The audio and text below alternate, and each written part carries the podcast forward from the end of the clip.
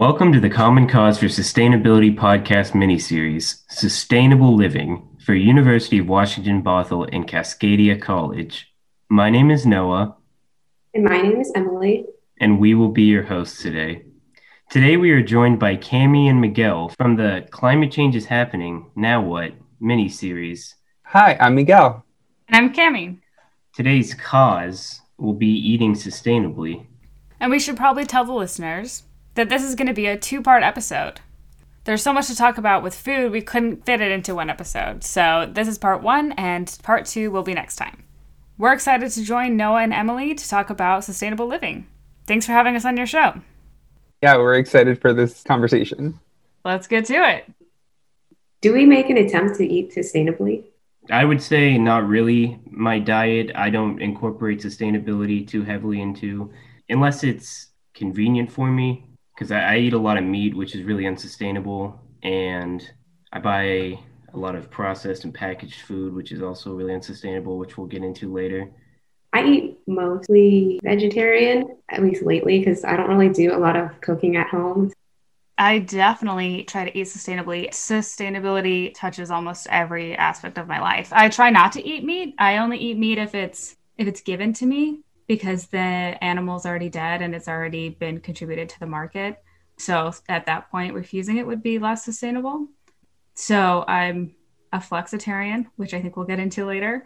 I also try to avoid things that are unsustainable, like a lot of coffee. They they have to deforest huge spaces in order to grow coffee the way that it's grown now. So there's um, like fair trade coffee and stuff that you can do that's more sustainable, but it's more expensive which we also get into later. Um, I try to eat a lot of vegetables and local stuff and try to avoid those oils like the, the palm oil and stuff they have to also deforest for and stuff that's really far away. Yeah, I think that I am somewhere in the middle. Actually, I'm in the middle, leaning left, I guess, because uh, I do think about sustainability in my food choices, but I'm not perfect at it. I'm vegan. So, because I'm vegan, I don't eat any meat, so I know that that's a major contribution toward helping reduce CO2 emissions. But I also do eat processed foods. Like vegan processed foods are so easy to find nowadays. So I have tried to become more mindful of increasing the amount of non packaged vegetables that I purchase and putting them on the top shelf so that I don't forget that they're there and they go bad because that's like the worst feeling. But yeah, I can definitely do a little bit better at reducing the amount of packaged foods that I buy because even as a vegan, still something that I know could be a little bit more sustainable than it is. Yeah. Uh, I'm not even vegan, but yeah, I definitely relate to buying packaged foods because it's more convenient. It's a lot. I tried to go zero waste a while back and it's like impossible. I, I went to Winco and I brought my own jars and I got all the way to the front. I did this whole thing and they're like, you can't do that here we don't allow you to do that here. And I was like, you're the only bulk food place in the whole area, and you're the only one that's cheap, and you literally refuse to do it. It's nearly impossible. Is there a reason that you guys don't think about it as much when you're choosing your food?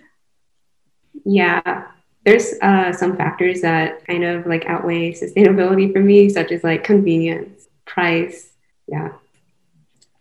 They're really big factors, especially as students where we don't have that much time or money. Yeah. Sustainability can be really expensive. That's why a lot of people say it's just like it's an elitism concern. I, I hear where you're coming from, Cami, because we're limited in the ways that we can impact climate change because we are focused on school, work, whatever else we have going on in our lives. But eating is something that we all do no matter what we have going on in life. So that's definitely one area where we have a say in how we contribute to sustainability. A lot of these are systemic problems. That it's because like we live in such an unsustainable society that trying to live sustainably just takes so much energy and time and money that it's it's like unfeasible it's unrealistic. We have to work against the grain of our society. That's why making bigger changes like bigger than just our own lives is so important. I mean that's why we included this in our mini series because I mean, everyone has to make decisions every day about what they're going to eat or what kind of food they're going to buy. So, right. It's not something we can just opt out of. So, something I'm curious about is do y'all shop organic? Is it something that you take consideration into when you're shopping for food? Well, as I mentioned, yes, I do. It's usually healthier because you're not ingesting any chemicals. But I just feel better about it because I know I'm supporting more sustainable agricultural practices. So yeah, I'm willing to pay like a few dollars more to buy sustainable food. Yeah, I would. Uh, I, I'm not really the same way. When I go to a store, it's kind of actually gotten to the point where I actively do the opposite of seeking out organic food, just because I know it's more expensive. If I buy organic everything, I just know at the end it'll accumulate and just be that much more expensive. So that's why kind of I avoid it, and I know that's a concern probably a lot of people also have with organic food. Yeah, so the cost is a big factor for you. It sounds like. Yeah. Yeah, that's legitimate. If we, since we were just talking about the um, systematic problems, a, a, lot of sustainability is is not. Uh, people don't take action because it's more expensive up front. I do buy organic. I don't eat very much. I just don't have very much of an appetite. So even though it's more expensive because I don't buy very much food, it's still not too too much of an impact on me. For me, I think, uh, yeah, I would. I try to buy organic for some of the some of the reasons that Emily mentioned. But one thing that I've noticed is that I know there's like Simple Truth, uh, like Fred Meyer's or Kroger stores, and then there's Organics. I think is what it. I don't know. It has like a O at Safeway. Um, you can buy them. Um, I don't shop at Safeway too much, but basically there are like generic brands of organic options. So that's one way that I've found organic food has been made more accessible, even if it's like canned or whatever. And then, of course, in the produce section, they also have their organic foods there. But I think that to respond to Noah, it can be a little bit more pricey. Like I see what you're saying, there's a little bit of a upcharge, but in the long run, those choices are contributing to your own health, to the planet. The cost is so much bigger than that few extra cents or whatever dollar that you might have to pay you can use that as a powerful way of stating where you stand. Yeah, that's a good way to look at it. I view it as like voting with my dollar, supporting things that I want to see more of. Definitely. I like what you said, Miguel. It reminded me of um, all the costs that come in down the road, like to your own physical health. If when you don't eat as healthily, like you'll end up paying in medical costs and, and insurance costs and all of these other costs, and also with the planet. If we don't end up taking care of the planet very well by growing things poorly, then we all have future costs as a society later on. But again, it's a systematic thing. People don't make it easy for you. And one of the reasons that I've gone back and forth on this is because a lot of I've heard in some of the documentaries is that a lot of these organic things can be circumvented pretty easily with like things that don't actually help. They don't actually do the job that they're supposed to do, but they pass some of the standards and um, they get the, that label. Much more eloquently put, yes. Yeah, that, that's somewhere where also a lot of my headspace lies with this is is organic even sustainable? Because I always have to ask myself these things that are seen as societally sustainable personal choices you can make. They all exist under the same guise of you're giving money to a company and the company needs to put up an image for itself. And I mean, that even includes organic food companies and at the end of the day, their goal is always make money and they're going to make themselves look as sustainable as possible, even if they're not behind the scenes. And there's no way to distinguish between companies that do and companies that don't. Yeah, that's something I, I also think about a lot. I hear what you're saying. Greenwashing is a really big problem, and it makes it harder to rely on labels like that that make it easier for us. But I wouldn't say that there's no way to know. It just is a lot of research that might be like unrealistic in a lot of cases. And uh, to your point, no, I think that I sometimes I'll see that Simple Truth brand and it is such a big brand in the area that I sometimes want to opt into like a more unknown or unfamiliar brand that maybe has the same product that has like all these different certifications, but then the Simple Truth brand is like two dollars cheaper. And I'm like, yes, I'm supporting like another big corporation, but there's like a, a, struggle there to know, like, am I really making the better choice by buying this organic labeled Simple Truth brand? Or should I just go with the more unknown brand that has like 10 different, you know, certifications of like fair trade and locally sourced and this, this, and that? Yeah, the price difference trips me up sometimes because I wonder, is it like justified charging this much more for organic, or are they just using this like organic label to make additional profits? It can be ridiculous sometimes. So, is shopping organic even worth it? I would say organic will generally be the more sustainable choice. However, not always. We've talked about this a lot. Uh, there are a lot of general trends you can follow that will lead you in the right direction. Like we mentioned, you are supporting sustainable agriculture and you're showing that you want that in our food chain supply. So, in that way, you're like driving change in a more sustainable direction. But as far as your own personal benefit, there's always just a chance of non organics coming in contact with conventional produce. So, for me personally, even if in the, in the end I'm not getting like, like pure organic foods, I still think it feels like the right thing that I should be doing. As grocery workers you're taught to like not let the organics touch the inorganic? Yeah. It seems to still be worth it because the pesticides or whatever that you're trying to avoid are like within the actual food itself not just like touching. So we talked about organics. So let's dive into why conventional farming methods are unsustainable. Yeah. So, as you know, our global industrial farming system is extremely unsustainable for so many reasons.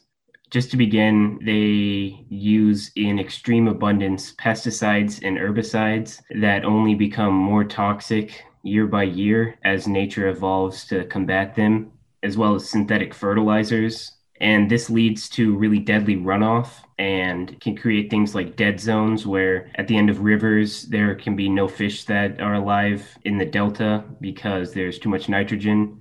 One of the easiest to see upfront unsustainable actions of these farms is the herbicide, pesticides, and fertilizer use. What we're getting at with not using these fertilizers or pesticides is that conventional farming methods don't consider the ecology that surrounds farming or agriculture, and that is unsustainable. Uh, because there are effects that go beyond just preventing certain pests from appearing on the food. And sometimes that is more detrimental than what you're trying to avoid. Most of the way that we do agriculture is we have to destroy the environment. We have to cut down all the trees, cut down, like if it's a wetland, we have to drain it. If it's a grassland, we have to you know take all of that out and then we plow it. So we destroy all of the systems that are within the soil that are already like sucking up the carbon and like fixing the nitrogen and all of those little microorganisms. We're just destroying all of those and we're creating like this big huge impact with the tilling and the tractors that we do. And then we grow a monoculture on it.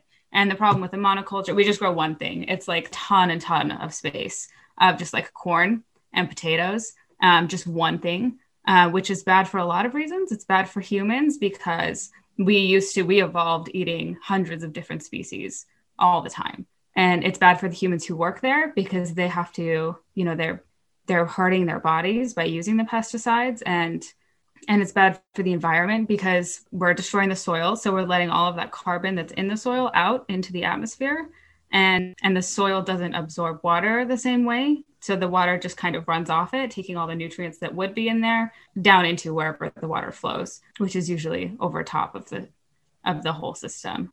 So we have to add a lot more nutrients, which is where all those industrial fertilizers come in, which poison the water because they're too fertile. And then we have to use pesticides because with monocultures, one pest can take out the entire thing because it's a monoculture. So one pest that's really good for like that species of corn or whatever, they'll just proliferate just more and more and more and more. And we're destroying all of their natural predators. So they just decimate the whole system. So a lot of other systems, like there's a, there's a couple different things that are coming out that are not necessarily organic because organic, the label mostly just means not pesticides. But with sustainability or regenerative agriculture or perennial agriculture, which are not they're not well defined terms that the FDA will put on food but they're they're new concepts where we we add a lot more different kinds of um, plants together. So some of them take up different nutrients that the other ones are putting into the soil, and they cover the ground better, and they fertilize better, and they have like better root systems, and the pests are better because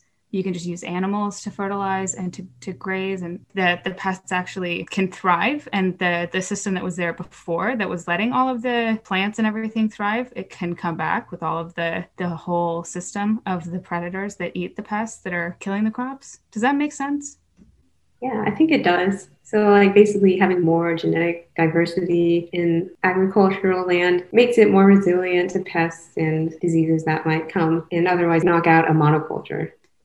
Yeah. And soil health, right now, the soil is getting really depleted. It's a really big problem. Um, and it leads to desertification and stuff, erosion. Something I was uh, thinking about when, when you explained the monoculture is I'm sure you guys have heard this, but we used to in the 50s have a different type of banana and that's why banana candy tastes different than bananas do today because they still have the old banana flavor but this banana was genetically modified and grown in huge monocultures in banana plantations in central america and one day because of the monoculture a disease just came through and killed it wiped out all the bananas and we had to switch bananas that's crazy. I know the the history of bananas is super super crazy. Um, that's why we have that term, banana republic. I didn't know about uh, this whole banana thing, and plantains are the food of my people. So I should probably do some looking into that. So we've talked a lot about farming for plants, but there's also a lot of problems with the meat industry and animal treatment in the meat industry that even organic farming does not fix. What I find interesting is like at the grocery store, I'll see all these different varieties of eggs that have only slightly different like labeling on it. For example, like cage free, free range, outdoor access.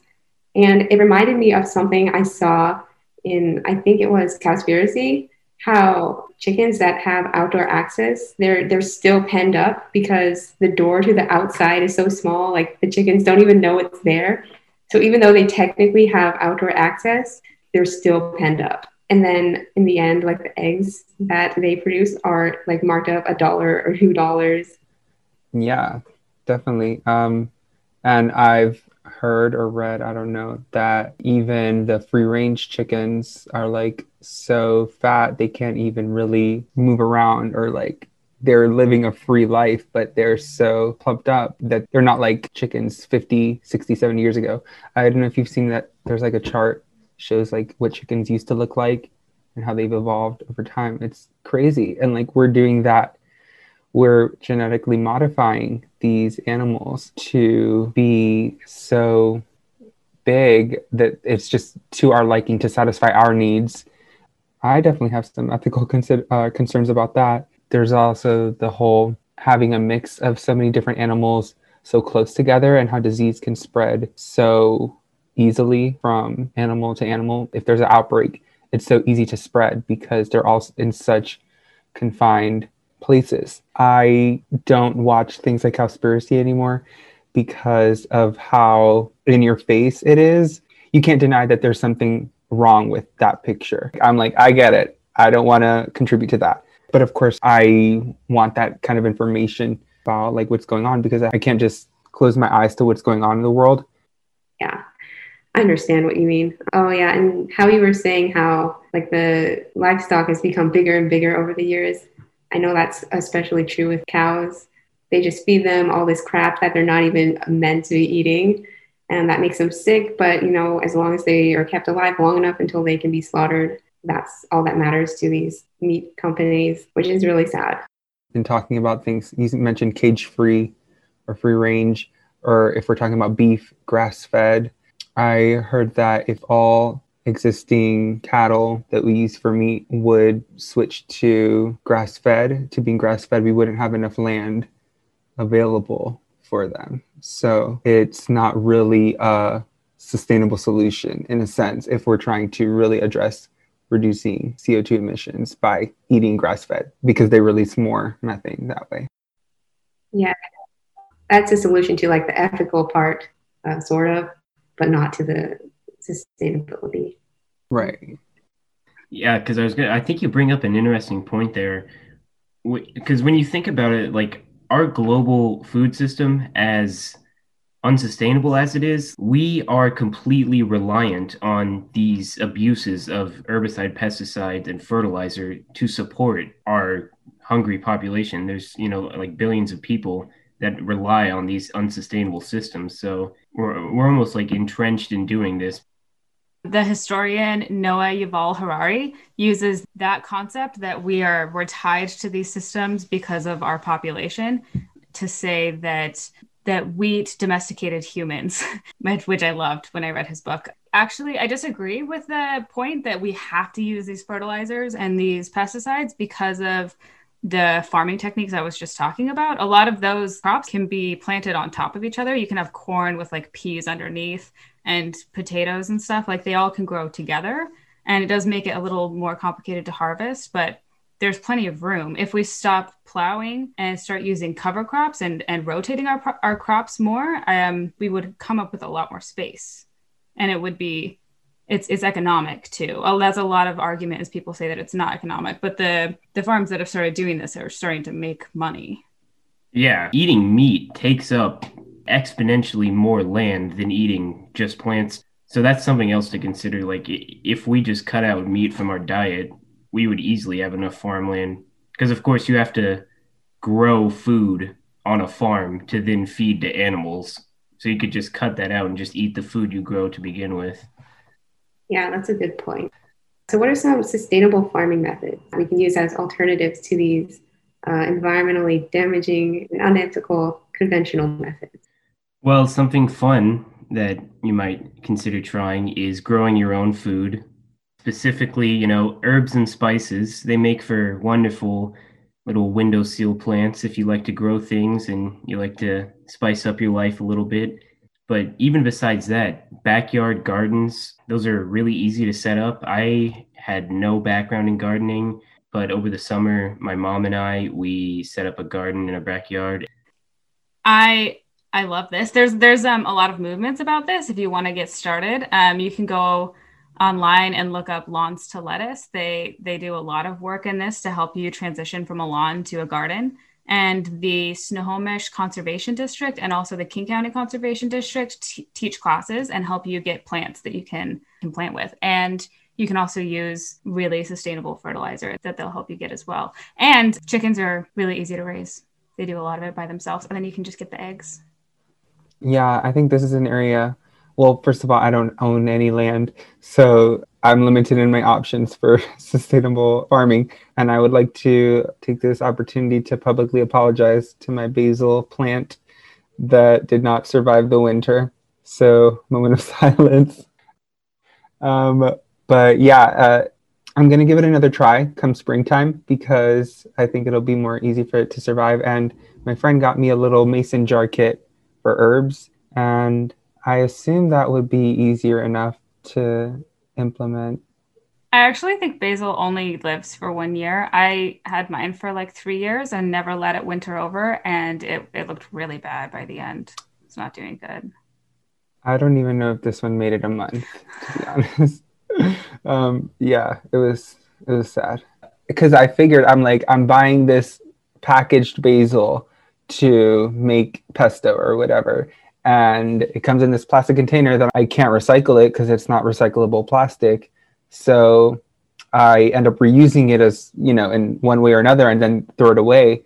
But I went to the store the next time and I saw that they actually had basil plants. I'm like, look at this lifetime supply or year supply. And it just, it didn't work out that way, unfortunately. But come springtime, I'll be back in action. I'm excited. Basil is is really really good, grown fresh. Um, I actually got really into this when I did live in an apartment. I had I like one of those little patios, and I grew tons of herbs out there, and I was really good at it. Every day I would come and water and take care of them. But when I moved to a house and got more land, I, w- I had all these huge ideas, like oh, I'm gonna do, I'm gonna put a rain garden. I'm gonna have all these garden boxes, but it just became so overwhelming because I, I wanted to do so much with it and then school picked up and I I let most of the plants that I had when I was in an apartment die. So it's it's it was too much for me. Starting small and simple by just maybe growing a few spices in your kitchen. It's a good way to start and experiment with growing your own stuff. So I also want to touch on community gardens and pea patches. Do any of you have uh, experience with this? Um, I know that there are a lot of gardens you can. So in different um, it, different apartments, you can go and they have like some land out there that you can either rent one or you can like petition to get one. Um, there are also gardens that, that are like that, that you don't have to be on the land in the apartment or whatever. You can petition to get one to the community, or you can, there's like a lottery system, or you have a waiting list. We have our campus garden. Yes, yeah. People can come and harvest what they want. There's a food forest and there's a, also a garden in the back. You can just walk by and, and pick up stuff if you want. Our second episode that Miguel and I did, our Songhai episode, they have a really good garden system too. Um, and they have like a really tight community that they they garden with. It's a p- big part of their community. Yeah, I think like on Seattle University campus, like there's a few garden beds that are just that you can just take whatever you want if there's anything there, if you're lucky. But yeah, I really like that they have that. Um, another thing is the UW farm. There's two locations. There, there's one by U Village, and then the other location is at the Mercer Court Apartments. I know they sell that food to housing and food services. It's also a great opportunity to volunteer. There's service learning opportunities as well, which is what I participated in in my first year at college. So yeah, if you're at UW Seattle, uh, definitely check out the UW Farm. Yeah, UW Farm is like crazy organic. I remember when on one of those tours you go on for class, they were explaining like they don't use any pesticides or herbicides and they had like a potato infection happen so they had to like just leave a, the plot of dirt there for like two or three years until it all died because they didn't they couldn't use any pesticides i think they recently also just got like officially organic certified. How big is that farm? Have you guys been? Yeah it's pretty small. It's pretty small. I mean it's in the middle of the city. I'm just curious, um, how would we handle a situation like that sustainably? The potato farm in infection thing, because you're saying that they had to leave that area unoccupied for three years, and that I just can't imagine seeing that in a farm that's relied on to produce that amount of food. Was it a fungal infection? I'm not sure. All I all I remember is like in a normal situation, like in traditional farming, they could have used some herbicide or pesticide to just fix the problem. But since they are organic, like that's why they had to wait and just let it peter itself out, I guess. With a lot of stuff, you can kill a lot of big weeds and outbreaks of stuff by just doing, uh, like, it's called the lasagna method. You cover you like cover things with cardboard or something so you starve it out um, from the sunlight and then everything underneath dies and you put soil on top and then um, eventually that uh, biodegrades and just becomes a layer of the earth and then the, the garden can can send the roots down and that's a way that people deal with like huge areas of really bad weeds and stuff. I don't know what you would do in an infection but a lot of like so a lot of fungal stuff if you stop watering for a while you'll uh, you'll dry it out or you can heat something up or you can bring in other pests. So there's a lot of gardens that like they'll have these sustainable gardens they'll have an outbreak of slugs. And so they'll bring in like a ton of ducks and the ducks will eat all the slugs and then they'll poop and they'll have more fertilizer and then the slugs are gone and the, the ducks leave and then you're good. You don't have the slugs anymore. Yeah i guess that's what i was thinking of like what sustainable way if we were uh, you know thinking about this on a bigger scale, but we don't really know the specifics of that situation. So yeah, those are some interesting methods. Yeah, I think the idea of using like other plants or insects or animals to do like environmental services for you is um, a good way to farm more sustainably.